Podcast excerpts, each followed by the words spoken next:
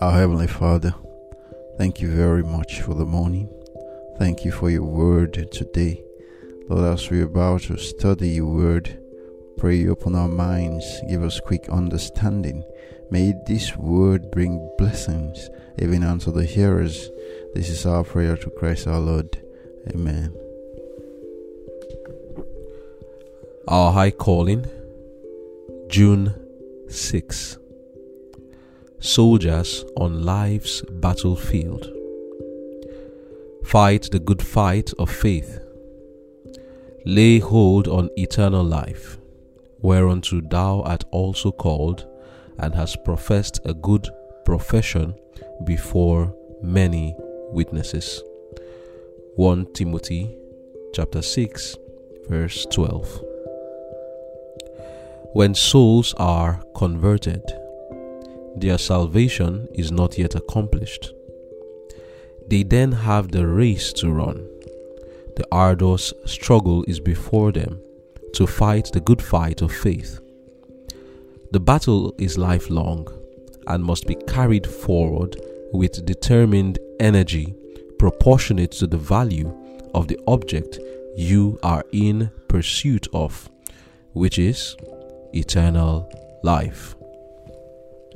Satan is ever seeking to destroy. He is casting his hellish shadow between our souls and the light of the Sun of Righteousness.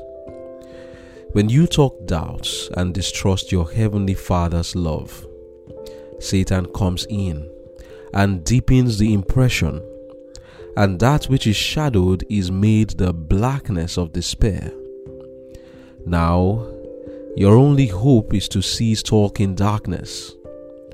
In dwelling on the dark side, you cast away your confidence in God. And this is just what Satan wants you to do. He wants to sift you as wheat. But Jesus is making intercession for you. His love is broad and deep. Perhaps you will say, How do you know He loves me? I look where you may look to the cross of Calvary. That blood shed upon the cross cleanseth from all sin. We are daily working out our destiny. We have a crown of eternal life to win, a hell to shun. We certainly cannot save ourselves, and we know that Christ wants us to be saved. He gave His own life that He might pay the ransom for our souls. When He has made this infinite sacrifice, He does not regard us with indifference. We want to cling to the way, the truth, and the life. We have a living Savior, a living intercessor, one who will help us in every time of need. When tempted to go into the dark cave of doubt and despair, sing, Arise, my soul, arise, shake off thy guilty fears. The bleeding sacrifice in thy behalf appears. Before the throne, my surety stands. My name is written in his hands. Amen.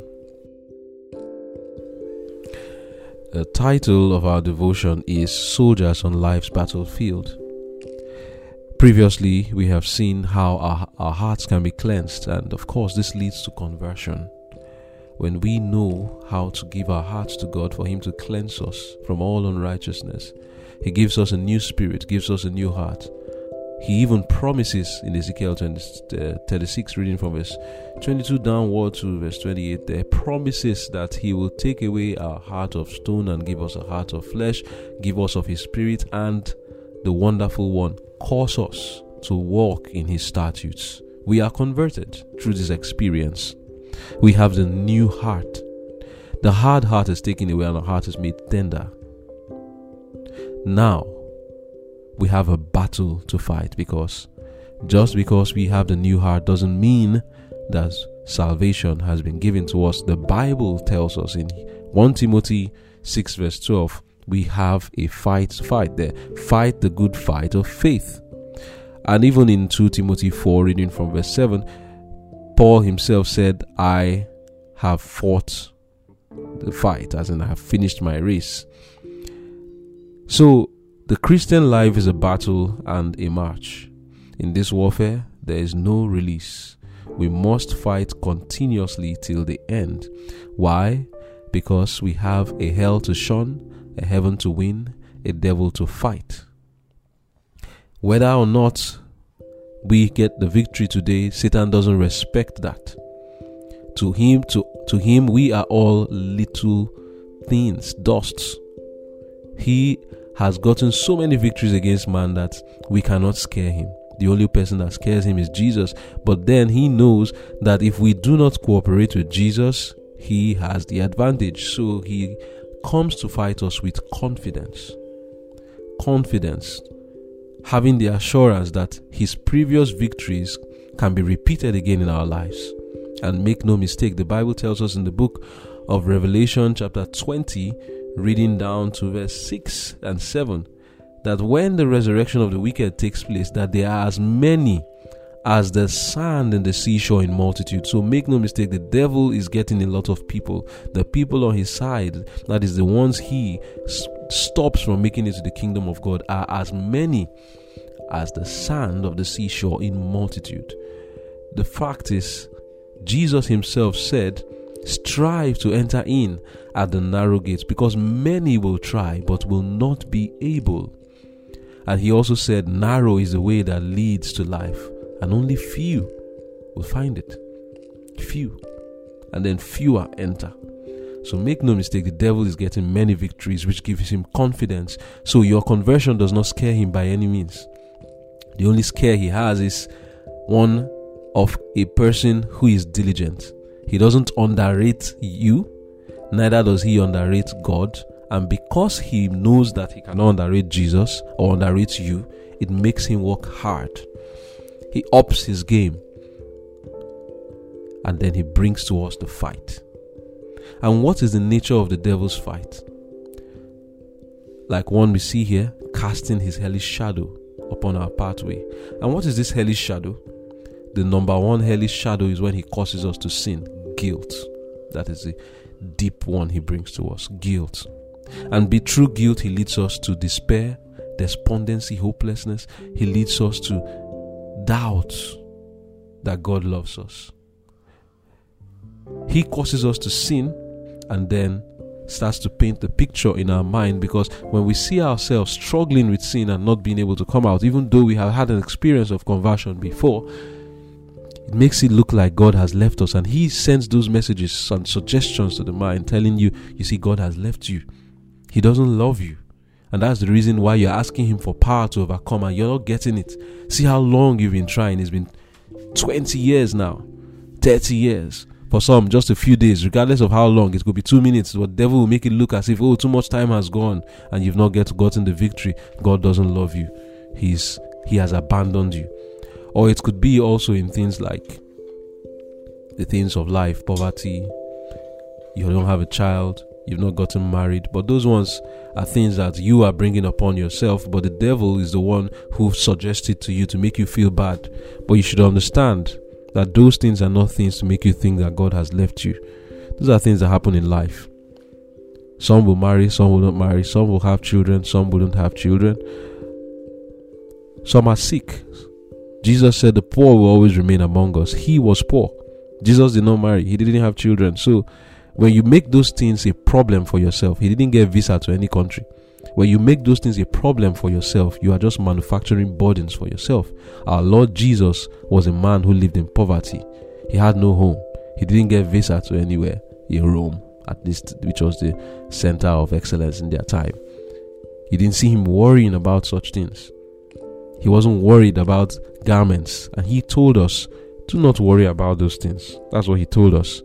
He asks us not to worry about those things because it's after those things that the Gentiles seek. So when we are worried about visa and worried about about material things and or you, you are not understanding. Those burdens are manufactured. You need to drop them. The real burden, the true burden that man can have is sin, the guilt that comes through sin. And this one doesn't make God hate you. He still loves you. And how do we know that? The cross tells us that. But the devil wants to make us think that that is different. That God doesn't love us. i tell you a story. Just recently, a friend of mine had this experience, exact experience we just read. Tempted the devil to tempt him, and he admitted that he actually tempted the devil to tempt him, going to watch pornography.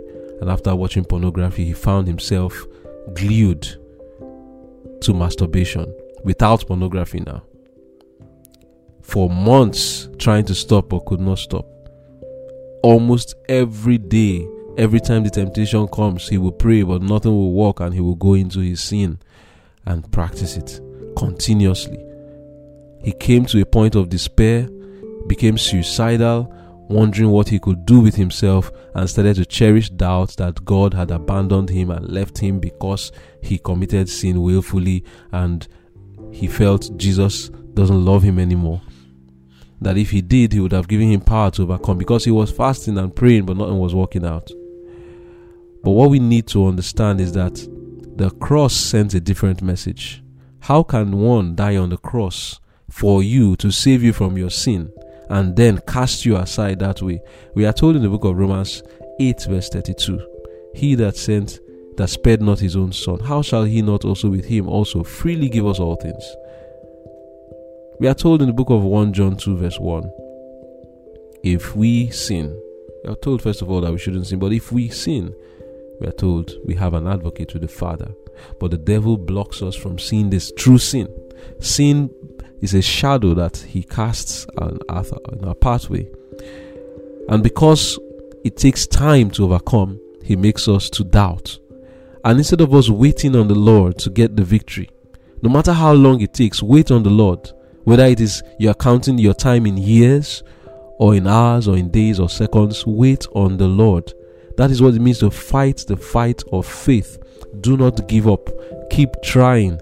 Believe the truth of God's word. Stop believing your own ideas and opinions. There's not one Bible passage there that would make you conclude that because you sinned against God, He hates you and has abandoned you. We have numerous ex- numerous examples of people in the Word of God who have even committed more sin than we will ever commit here, but yet God loved them and will save them. Rahab was a harlot. Solomon married so many wives, and you can know what kind of sins will emanate from that, even to the point he became effeminate. The Bible tells us in the book of 1 Corinthians 6 reading from verse 9, the kind of sins. he says there, Do you not that the unrighteous shall not inherit the kingdom of God? And he lists so many sins the fornicators, the idolaters, abusers of themselves with mankind, effeminate, uh, murderers. And then, where he says that these will not inherit the kingdom of God, he ends, he ends by saying, And such were some of you, but you are washed, you are sanctified, you are cleansed in the blood of Jesus right there we see all kinds of sins that people were committing but these people were saved. And then we have the story of manasseh. If you read the book of one Chron- two chronicles rather i think it should be chapter 33 or thereabout talks about the story of king manasseh who the bible describes his sin as being worse than the canaanites who lived in the land of israel before the Israelites that Manasseh sinned so greatly in the eyes of God, shed blood from one end of Jerusalem to another, sacrificed his children to idols, and all of that. All of these things shows us that even Manasseh was saved. And it shows us that when we are doubting God's love because of our sins, we have no reason to do that. The Bible has given us enough reason to not doubt God's love, even when we sin against Him and we have guilt on us. And that's why we are advised when you are talking this darkness and doubt, you are making the thing worse because the devil will impress it harder on us. Instead, we should talk faith. Sing faith. When tempted to go into the dark cave of doubt and despair, sing, Arise, my soul, arise, shake off thy guilty fears. A bleeding sacrifice in thy behalf appears before the throne. My surety stands, my name is written in his hands. Indeed, our name is written in the palm of his hand. So don't doubt. Rise up from the darkness of that shadow you are in and look to Jesus, and light shall come upon you. May that be our experience in Jesus' name. Amen. So God wants to make it clear to us that He doesn't hate, hate us, that He loves us, not because we are good, but in spite of our evil ways. It takes faith really to believe this, not our feelings, because our feelings is will be clouding our senses. Paul will say we walk by faith, not by sight. What that means is that we walk based on the promises of God's word, not by what we feel or what we see. And that's the point God wants us to come up to. Now, Jesus did not die for us because we are good. And He didn't pay the price because we are good. Paying the price means whatever you are, whatever I am, whatever baggage or issues I have, He has it all covered. I belong to Him. He didn't buy me because I was worthy. He bought me in spite of my unworthiness. And He is adding value to me or to you based on the price He has paid, which is His blood. When something costs you so much money, you value it. But if something costs you your life, it's beyond measure. So we cannot and should not stop Christ from receiving us. We should not run away from Him, which is something that is amazing about His love. It's not based on merit, it's unconditional. Staying away from Christ would make matters worse. Just to um, add more light to this fact, the book of Romans 5 gives us an insight. Romans 5, verse 5, it says, And hope maketh not ashamed because the love of God is shed abroad in our hearts by the Holy Ghost which is given unto us. Verse 6 From when we were yet without strength, in due time Christ died for the ungodly. Ungodly. You can remove the word ungodly and put your name there. Christ died for Godson or for Uche or whatever your name is, Christ died for you. Verse 7 For scarcely for a righteous man will one die, yet peradventure for a good man some would even dare to die. Verse 8 But God commendeth his love towards us, in that while we were yet sinners, Christ died for us. Much more then, being now justified by his blood, we shall be saved from wrath through him.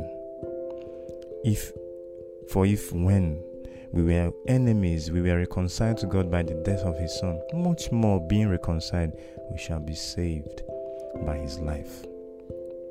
So you see that the Bible is saying before we were even thinking about God, God's love was commended towards us. God's love was evidenced even when we did not have any virtue in us. So nothing should keep us back or turn us aside from receiving. When Satan receiving this uh, affirmation of love, it's not our righteousness that makes us loved. You heard it in the text. Uh, his love was commended to us while we were yet sinners. His love was demonstrated to us. That's what it means. The demonstration came regardless of who you are, who you are going to be. That's why we can't even boast of anything. Even if you consider yourself righteous now, it's not that that really commends you to God. It's, it's, it's, the, it's Calvary. It's Calvary. So we should not turn down on this offer. We should not turn down on God. We should not allow Satan to whisper his words. So when you're singing the song that the devotion is suggesting to us, sing songs when these doubts come on you. Sing it with an intelligence. Sing it with faith that knows, yes, my worth is not in what I own, in my fame, in my beauty, in my shame. Those are not that's not where my worth is. My worth is at the cross. The blood of the most infinite, the infinite one the blood of the majesty of heaven was shed for poor mortals, dust like us. When I think about how Christ, think of how big space is. And we know that God is bigger than space, the whole universe. How God could bring himself down and then become a man. David, speaking about this, will say, When I consider the heavens, the works of thy hands, the stars and the moon, he says, What is man that you are mindful of him? He's looking at how vast the universe is.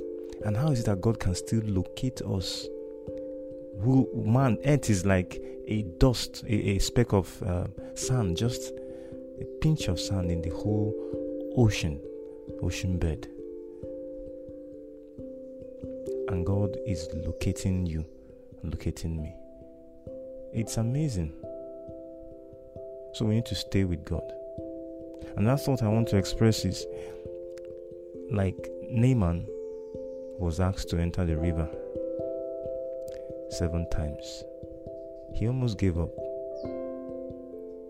But you know that there is no other way. You know when Naaman said in in Second Kings chapter five, verse eleven, the Bible says that Naaman was wroth and went away and, and said, Behold, I thought he would surely come out to me and stand and call on the name of the Lord his God and strike his hand over the place and recover the leper.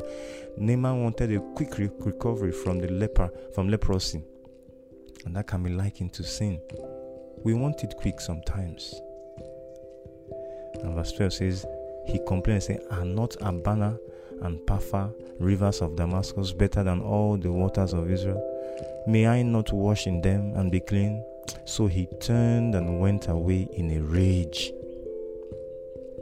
But God was testing his patience. You see, the solution we are looking for from God cannot be found any other way. I just want to add that line cannot be found any other way. And we can't go any other place and find it. Our life will not be better off if we left Christ. Cannot be. We have to be patient and learn the lessons. What could have been responsible? In the case of Naaman, pride was there. And God didn't want him to just go quickly. God wanted to remove that pride in him. Yes, some of the things that may be stopping us from receiving the healing we need from Christ may just be within us. And God wants to uh, drill us or teach us to learn another virtue while accomplishing the healing still.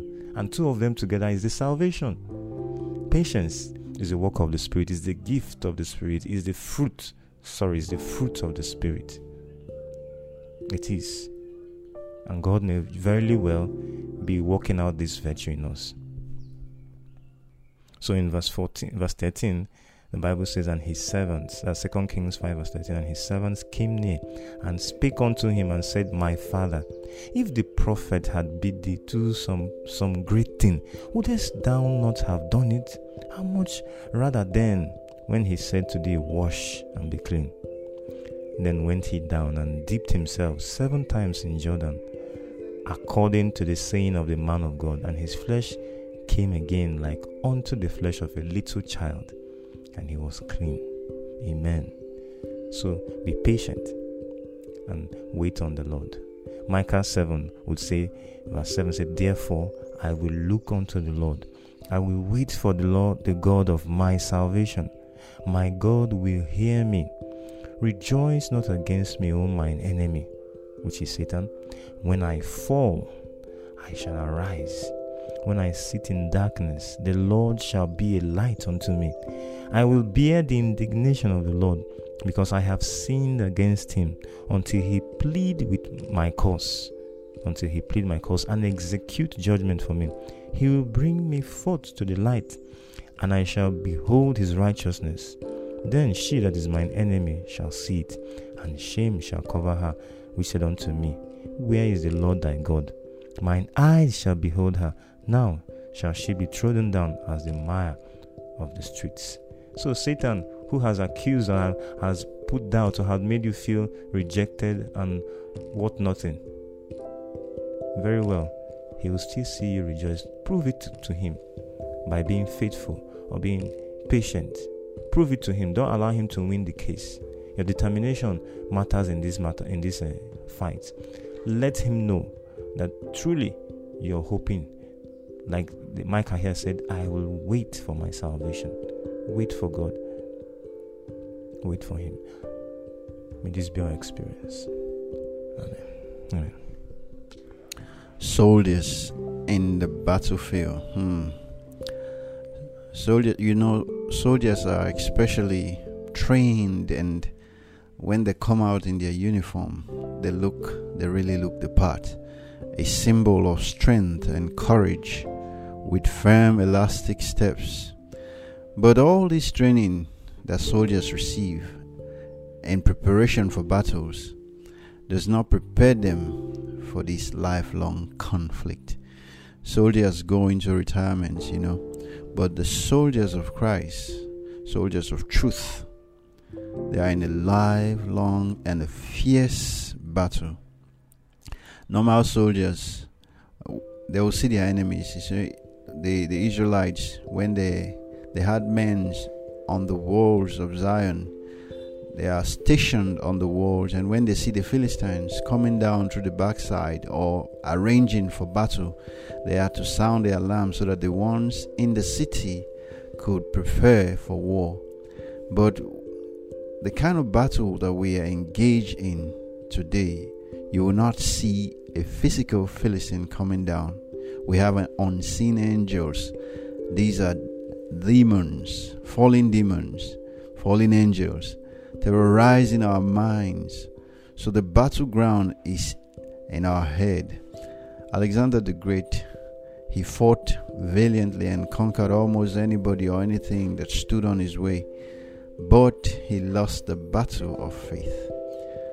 So stop fighting. The devotion is calling us to stop fighting people. That is a bad fight. Fight the good fight of faith lay hold on eternal life. See, eternal life will slip away from us because of the slackness of our hand. Lay hold on it with a firm grip.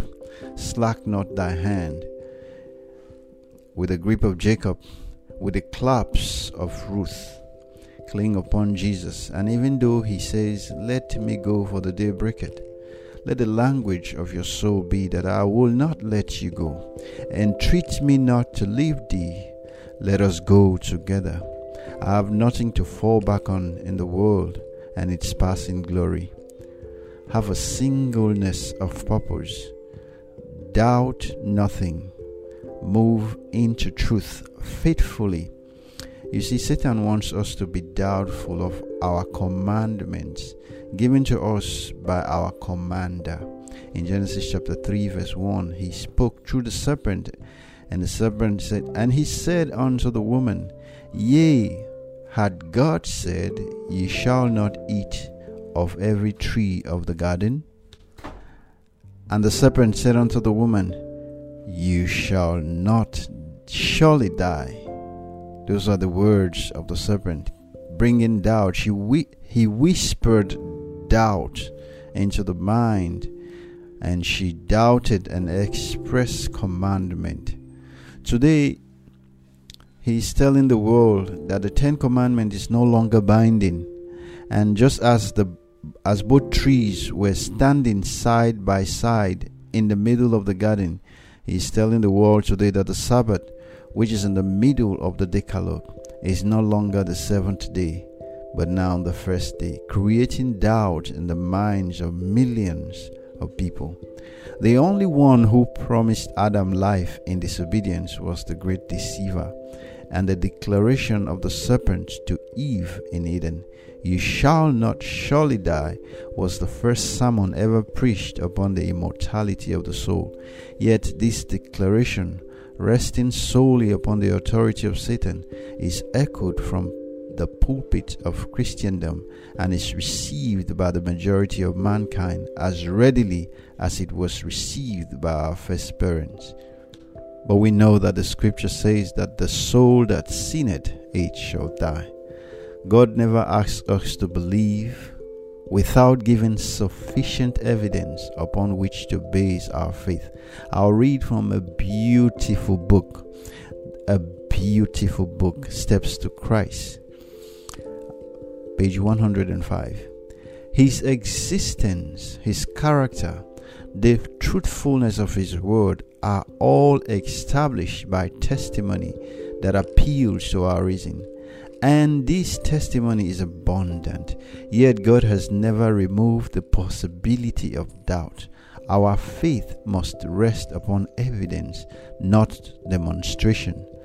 Those who wish to doubt will have opportunity while those who really desire to know the truth will find plenty of evidence on which to rest their faith. The apostles, Peter says that there are in Scripture things hard to be understood, which they that are unlearned and unstable wrest unto their own destruction. 2 Peter chapter 3 verse 16. The difficulties of scriptures have been urged by skeptics as an argument against the Bible, but so far from this, they constitute a strong evidence of its divine inspiration. The Bible unfolds truth with a simplicity and a perfect adaptation to the needs and longings of the human heart that the that has astonished and charmed the most highly cultivated minds, while it enables the humblest and uncultured to discern the way of salvation. So, friends, we see that for those who want hooks to hang their doubt on, Satan will provide you with many, but there is sufficient evidence for us to believe the Word of God. The battle is a lifelong and must the battle is lifelong and must be carried forward with determined energy proportionate to the value of the object you are in pursuit of, which is eternal life. May we not be distracted from these purpose. We must lay off every weight of sin that easily beset us. That is the issue, brothers and sisters. It is sin that will bar us from entering into the realm of bliss. Satan is standing, creating all kinds of scenario, distracting us instead of asking, What must I do to be saved? Whenever this question is raised, Satan is on ground. He does not care whether we argue about who was who gave birth to these and the Bible is these or what pastor. He does not care. But whenever the soul's language is, What must I do to be saved? He is on ground to match his power with the power of the Holy Spirit. He makes sure, he's trying to make sure that there will be no revival, personal revival in the soul. He wants us to be struck and stuck in darkness. But Jesus said that He came that we may have life and have life abundantly. Isaiah 61 The Spirit of the Lord is upon me, because the Lord had anointed me to preach good tidings unto the meek.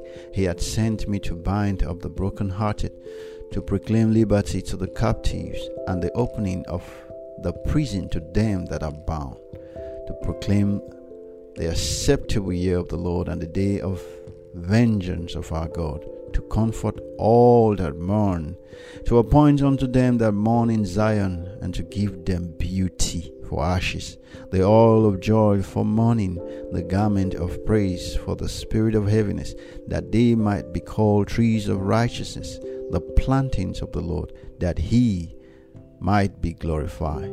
So, friends, the glorification of God is at stake. He wants to be glorified even in us. He wants men to glorify Him because of His deliverance, the deliverance He had wrought in us, bringing us out of sin, out of this prison. It's a great work. And so, may we learn to cooperate with Him, cut off all those avenues through which Satan is trying to bring us back to our former state, that we may continue to go forward and to climb the Jacob's ladder until we reach the topmost round. May this be our experience in Jesus' name. Amen. Let us pray. Our Father and our God, we thank you for your word today. We thank you for it has been made so plain that we need not doubt what the scripture is saying We thank you for you calling us to cut off from the things that easily besets us, that Satan is ever seeking to destroy. He is casting his hellish shadow between our souls and the light of the Sun of righteousness. Oh Lord, help us not to talk doubt. Help us not to distrust our Heavenly Father. Help us that we may keep before us in view the prize of eternal life, that we may walk with all our power as you empower us to obtain this victory. This is our prayer through Christ our Lord. Amen.